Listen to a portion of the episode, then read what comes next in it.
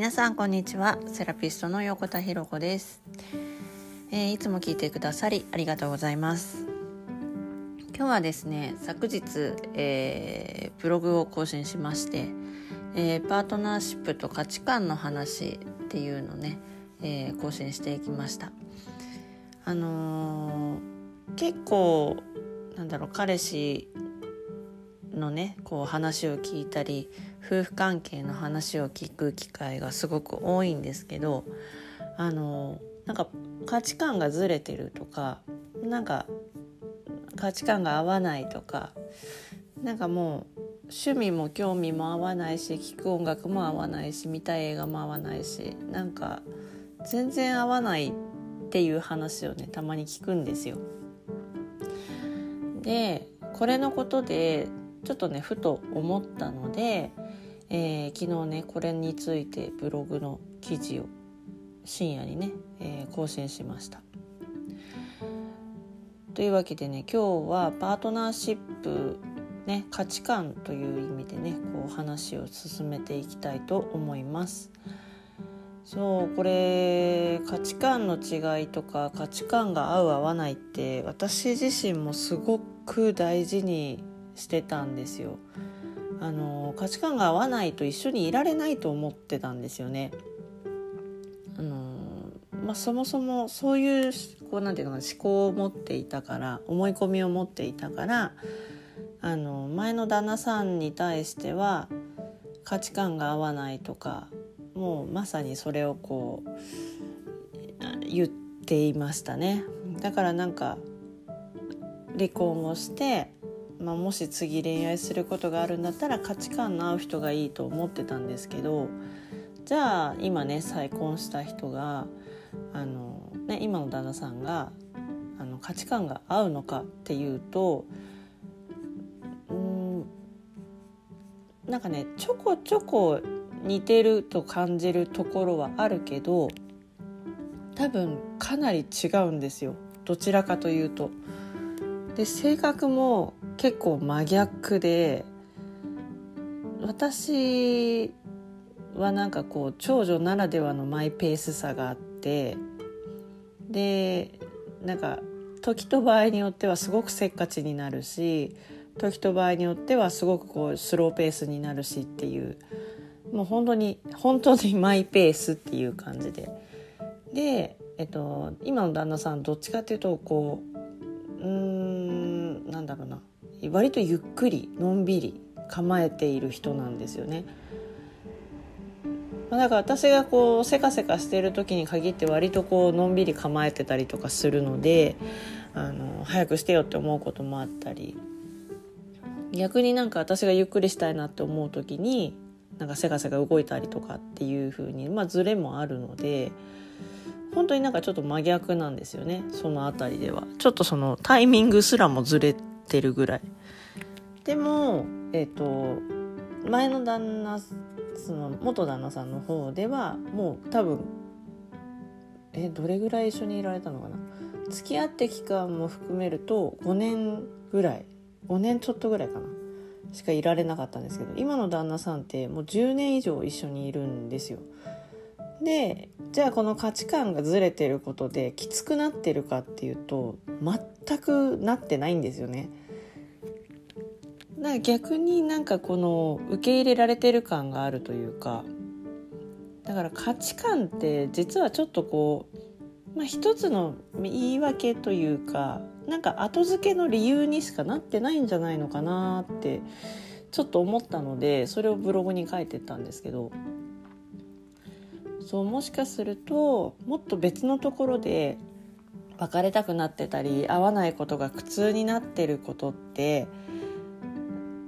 なんだ別にもっと理由とかいいなんていうかな理由があってそもそもは価値観のなんかズレとかっていうのは後付けの何かなのかなっていう。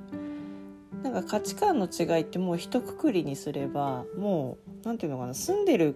今まで住んできた環境も生きてきた環境もなんだろう自分が学んできた環境とかも全然違うわけでだからなんかね育ってきたなんていうか親も違うわけだしだやっぱりその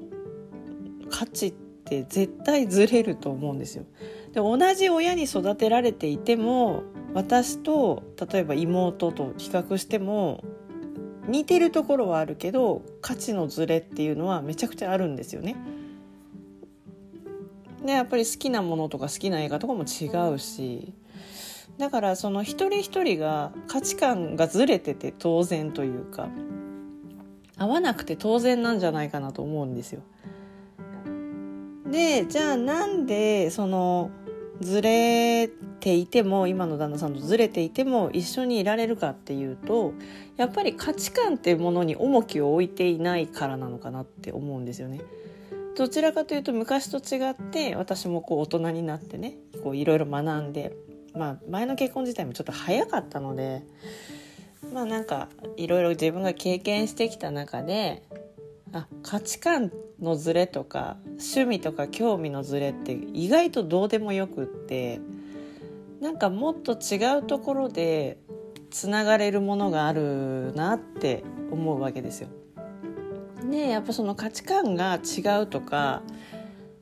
何て言うのかな趣味とかね興味が違うっていうのをなんか一緒にしなきゃいけないとか合わせなきゃいけないってっていうものをその概念すらをまずなくした方がよくってなんか自分はこう思ってるよ相手もこう思ってるよっていうなんか2人の意見がこうあってじゃあこの真ん中を取っていこうかっていうのがこう夫婦としての構築なのかなって思うんですよね。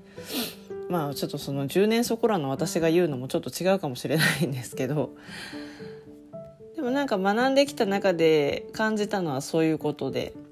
だから相手の価値観をま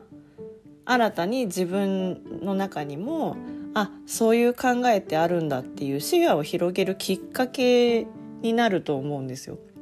でこの視野が広がるってすごくこう自分の成長だったり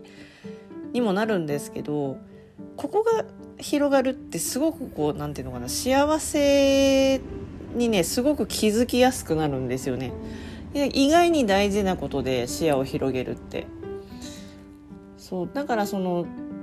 まあ価値観ブログの中にも書いたんですけど自分の中の常識とか当たり前とかさマイルールってやつなんですよね結局じその自分の中の価値観って。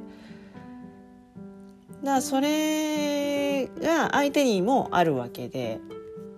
だから自分にないものを持っているからこそ魅力に感じたものがあったりその違いがある中でちょっとこう合う部分があるから盛り上がることができたりとかするんじゃないかなと思うので意外に価値観が違うんだよねっていうのってあんまり大事じゃないというかいえなんか大事じゃないこともないけどなんかそんなになんかすごい重要なこととはちょっと違うのかなってあの思ったんですよね。まあ、なんかそんな話をよく聞くこともあったしなんでこの話をしたかっていうと私自身がもともと価値観ってものにすごくこう大事だと思ってねこういたんですけどまあなんかあそういえば違うなと思ってて今今はね今は価値観のズレがあってもむしろいいんじゃないかなって思っててまあだからさっき言ったように私の考えはこうであなたの考えはこうででこの真ん中がこれだよねじゃあどういうふうに進んでいくことが2人にとっていいゴールだと思うっていうこの話が何度もできる関係ってめちゃくちゃいいと思うんですよ。だからなんかそれが多分何年も何年も何十年も続いてった先にものすごくこうセカンドライフね。自立もしてて一緒に楽しめる何かっていうこう夫婦像が見えてくるのかなって私思ってて、まあ、だからなんか夫婦ってこう作り上げていくっていうね話もこうよく聞くのでそういうことなのかなって。ただ一緒にいるだけっていうのってもう多分夫婦になると違うんだと思うんですよ。でまあパートナーシップだから別にまあ夫婦に限らなくてもね事実婚だって何だっていいんですけどで彼氏彼女だっていう関係だっていいと思うんですけどそうでもなんかそれが長く一緒にいるっていう秘訣にもなっていくのかなって思うんですよ。私なんかやっぱ自立してると個々にねお互いに必ず何かこう一緒にすり合っていなきゃいけないっていうその概念みたいなものが取っ払われて個としてのあの個人の子ね個としてのこう立ち位置がしっかりできていればなんかずっと幸せなんじゃないかなって思うんですよね。一人の時も幸せ二人でいても幸せみたいななんかそこが本当はゴールなのかなって思うんですよね。そうだから自分にないものを持ってている、まあ、価値観が違うってことは自分にない価値観を持ってるってことなので、まあ、本来だったら魅力なはずなんですよ。そうだからなんか価値観が違うからもうなんか別れたいとかっていうのっていうのはもしかするともっと違うところに離れたい理由があってなんかそこに価値観というものがくっついてきちゃっただけなのかなってまあ思いますねそうで私もそうやって大事にしてきたけど違うしもうそもそもがなんか旦那さんにずっと覆されてきたなと思って私の価値観っていうものをぶち破り続けてるのが今の旦那さんなので。まあねそう本当なんかブログにも書いたけど私自身がね結構なんかネジ23本外れてるってよく言われるんですけど。なんかまあそんな私の旦那さんなのでちょっとぶっ飛んでてもおかしくないよなと思ったまあなんかそうやってぶち破ってきてくれた人なのでそう。まあだから価値観ってものにとらわれなくとらわれないで嫌だとか別れたいとか冷めたと思ったならなんか他に理由ないかなっていうのをまあ探した方がいい気がするんですよね。その方が改善になるかもしれないし本当に別れた方がいい理由が見つかるかもしれないですね。だからなんか価値観ってものにとらわれなくてもいいのかなって思いまして。まあなんかねブログに書いたのでちょっと補足みたいな感じで音声をとってみました。はい。というわけで最後まで聞いていただきありがとうございます。